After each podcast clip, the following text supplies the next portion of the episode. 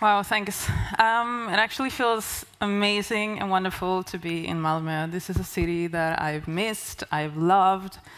I've lived here for seven years. That was a long time ago. Back then, I was a young, aspi aspiring entrepreneur. Now I'm no longer young, and as you hear, I'm now a bureaucrat.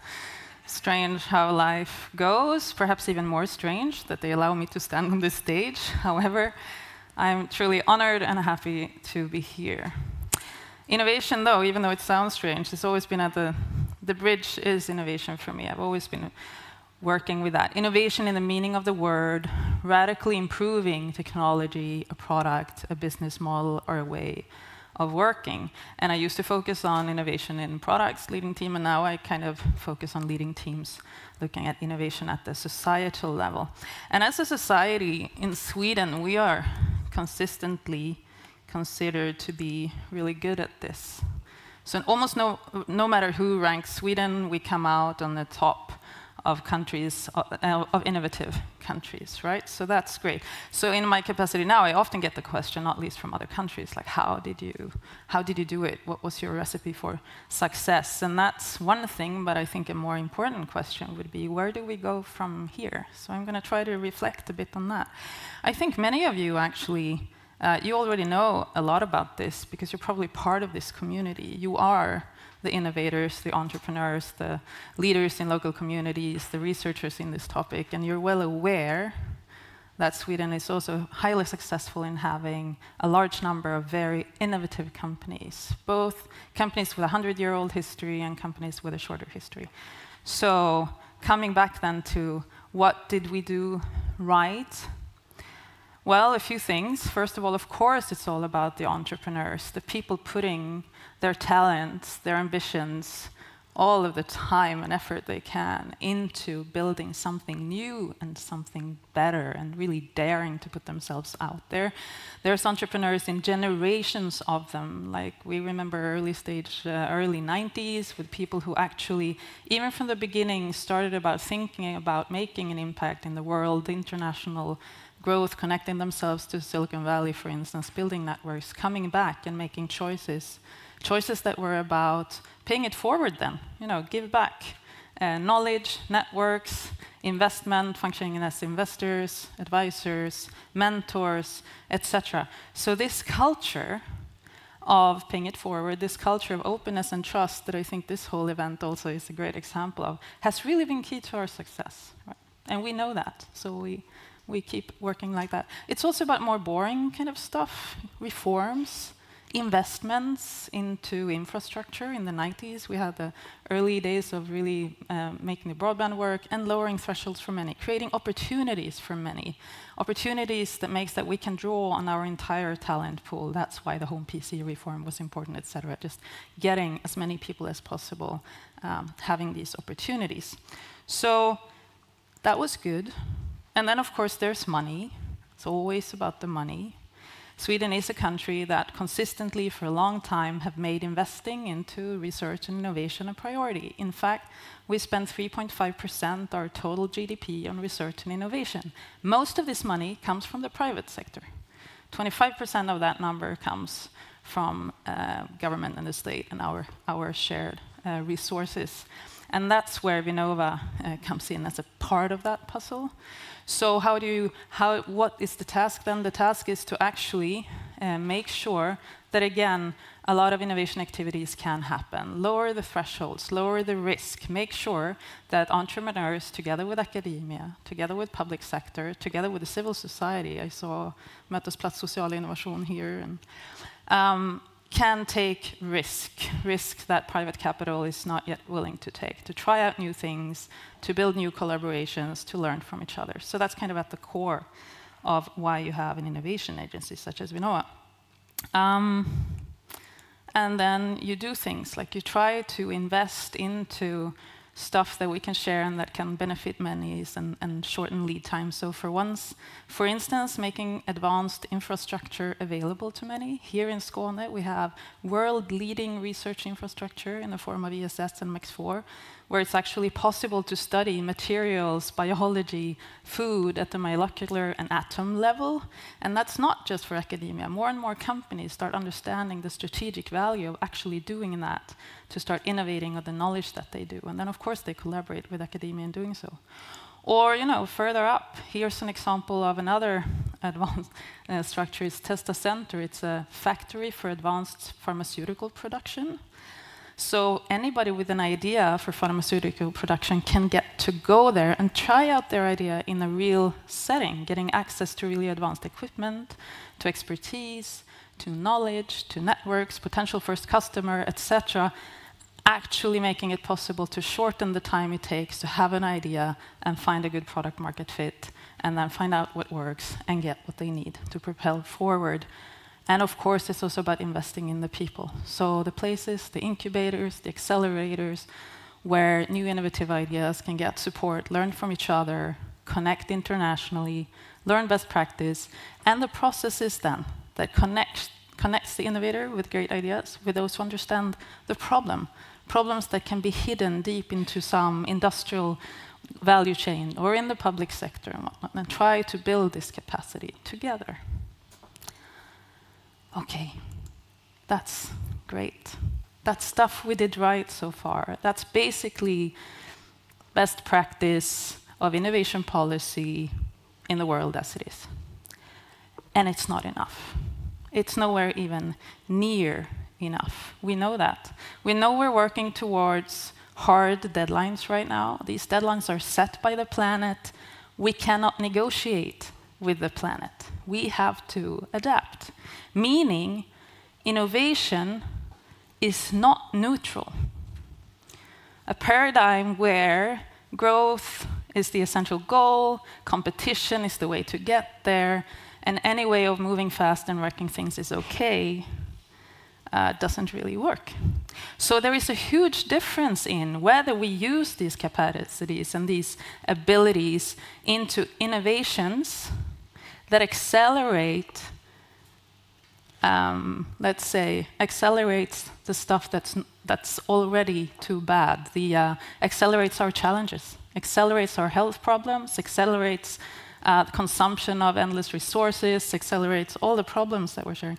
Or if we are actively searching for the innovations that accelerates the transformation of this all, that um, can help us uh, build even faster, find the solutions that transform every city, every value chain, every consumption pattern into something sustainable.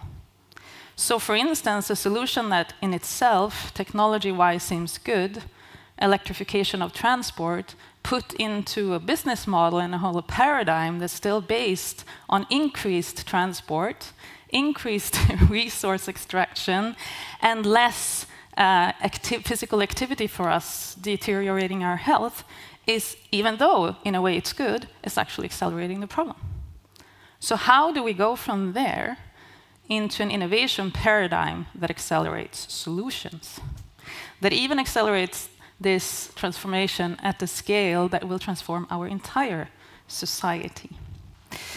Um, that's what system innovation is. When you have uh, solutions, innovations that actually together shift us into an entirely new system. That's called system innovation. We've had it before. The first industrial revolution is an example. Um, putting electricity into society was another. As moving from horse and carriage to cars was a third. All of these kind of made fundamental shifts in the way we organize society, in the way we behave, in where jobs are even created, what on earth we're doing uh, with our time, etc and trying to find the recipes for not only doing that, because as somebody said, you know, we already have the solutions, they're better, they're going to take over, they're going to win. Problem is, it takes decades to do it. So actually, the question is, how do we do that, which we have done before, but in a vastly shorter time? And that's what transformative innovation policy is about. So I'm here trying to kind of talk policy to the ones who are actually doing innovation, and, and we can help um, uh, put these perspectives together. Um, So then, how do you do that? How do you organize for that? How do we innovate? How we even innovate so they can start pushing this shift? Well, then, looking back, of course, there are things that we can learn from history. One thing that has been mentioned many times was that mobilization of resources towards a common goal makes a difference. So one of the examples that was mentioned early on was the Apollo mission, the mission of putting a man on the moon and getting him back within one generation actually managed to mobilize about 20% of the US economy at the time. It generated large amounts of innovation, not only in space technology, but materials, food, etc. Had a big impact, right? And at the same time, uh, tech more technology, really, is that what we're going to aim for? And to be honest, um, rocket science of that time was less complex than the stuff we need to change this time. So, hmm. and then, oh yes, there's this. What kind of context do we have to drive this transformation and these innovations in? There's volatility. So, for instance, we've noticed during the pandemic there were a lot of what we call supply chain shocks. We noticed that you know things that were gonna. How many of you were impacted by the shortage of uh, semiconductors, difficult to buy computers, hardware, etc. Pretty much everyone noticed.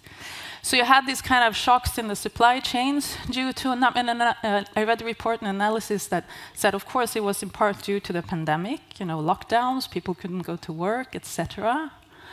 Then there was also the extreme weather, a series of unfortunate weather events, the report said. The floods, the fires, the stuff that meant the trucks could not move as they could. And then there was the geopolitical tensions and actual antagonistic threats in terms of active cyber attacks on, for instance, crucial trading ports and nodes in the world that makes things stand still. So a question we should ask ourselves is, which of these factors do we think is going to go away anytime soon? And which of them is just going to be here? So in the sense, we're going to have a new normal that we've been propelled in by the pandemic, not only in the sense of the word that we usually mean, but also this like more volatility. And then, oh yes, there's this the uncertainty of complex systems that I think we're going to hear more about. The fact that it's all deeply interconnected, one thing feeds into another, and there's to be effects that we cannot really foresee and that we do not fully understand. So here's a picture actually from a report on the uh, interdependency on the effects of heat waves in India.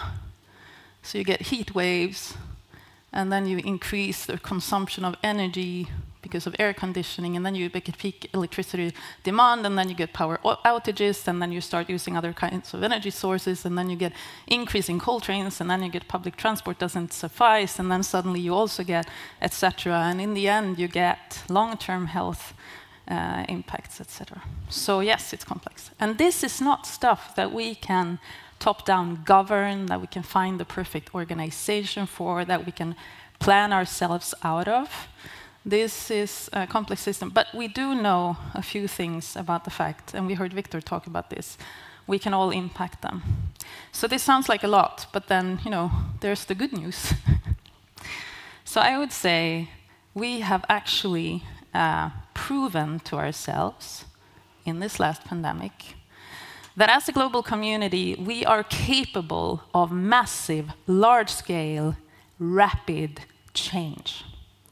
What happened during the pandemic was that every individual, every community, every organization, every country both innovated and made a lot of changes, right? So, one of the things we did was that we were capable as a global community to uh, innovate vaccines and put them to market at scale faster than ever in 15 months. How long did it used to take? 15 years. So, of course, this was building on research and knowledge that we have built over decades. It's not like the knowledge was just suddenly there. But taking this knowledge, putting them into innovation that could actually be scaled, well, that required innovations in how we worked. Things happened differently. They shared data and information about clinical studies. They, we chose to actually do them more in parallel than before, learning faster than before. So changes in way of working in existing institutions actually cut the lead time from 15 years to 15 months. That's pretty amazing, right? And at the same time, whatever sector we looked into, like the creative industry or schools or restaurants, we saw innovation everywhere in terms of so how do we both responsibly act in time of this pandemic and at the same time how can we at some level still keep it working right how many were part of this somehow you know buying food in another way interacting with your restaurant doing different things in schools etc so the fact that we had this pandemic actually uh, unleashed innovation in, in pretty much every sector of the world. So what happened? What is it that we can draw from this? What was it that made us capable of doing this kind of shift in such a short time? Was it reorganizing all of society? No.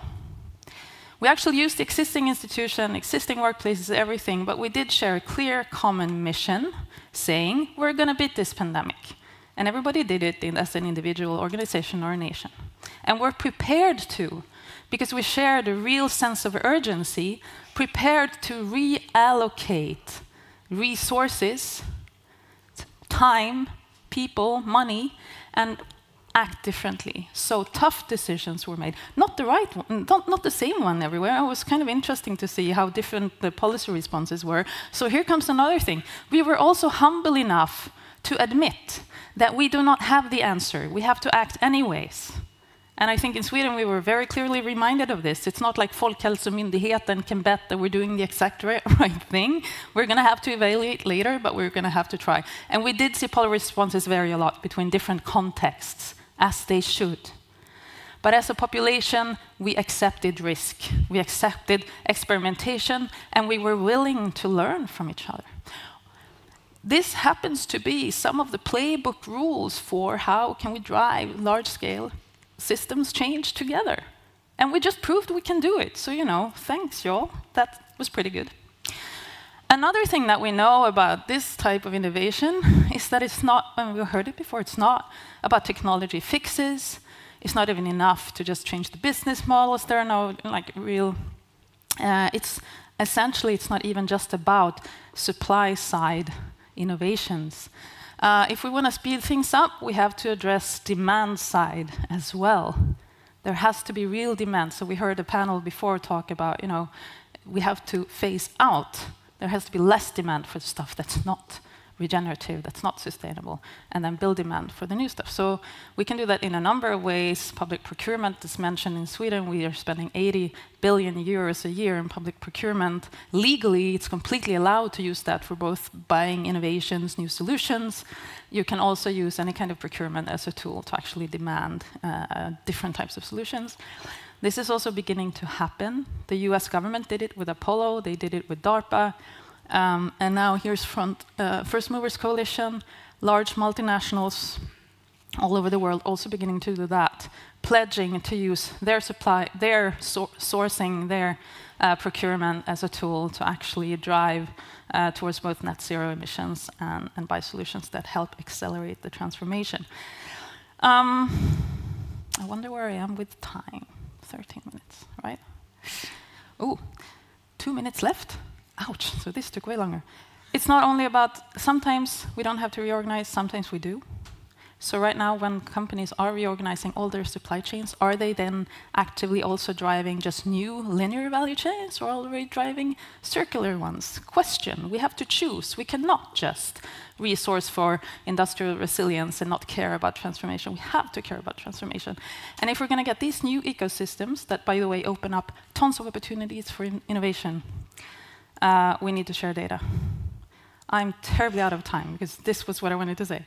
So at Vinnova, we've been piloting this work. Then I can just say we, we left a playbook. We want to learn. It's about setting the missions together, politicians, citizens, researchers, looking at what's the societal outcome that we really work, want, that we can work towards together, unpacking the angles. What is a healthy, resilient mobility system? Not just effective, not just fossil free, actually driving also health outcomes on the populational level. What's that? What do we need to do for that? How do we engage people and make it real, close to people? So innovating even every street. And that was an amazing experience to see how the dialogue would happen. We did it with food. Again, what is a healthy, regenerative food system? And where are the points where we can build multiple outcomes at once? School food, long-term health for kids, new habits in food, public procurement of the type of food we actually need, not just the ones we have, etc. This is happening. We're mobilizing. Malmö is one of the cities. We're also combining it, building platforms connected to the EU missions in terms of transforming uh, into uh, societies.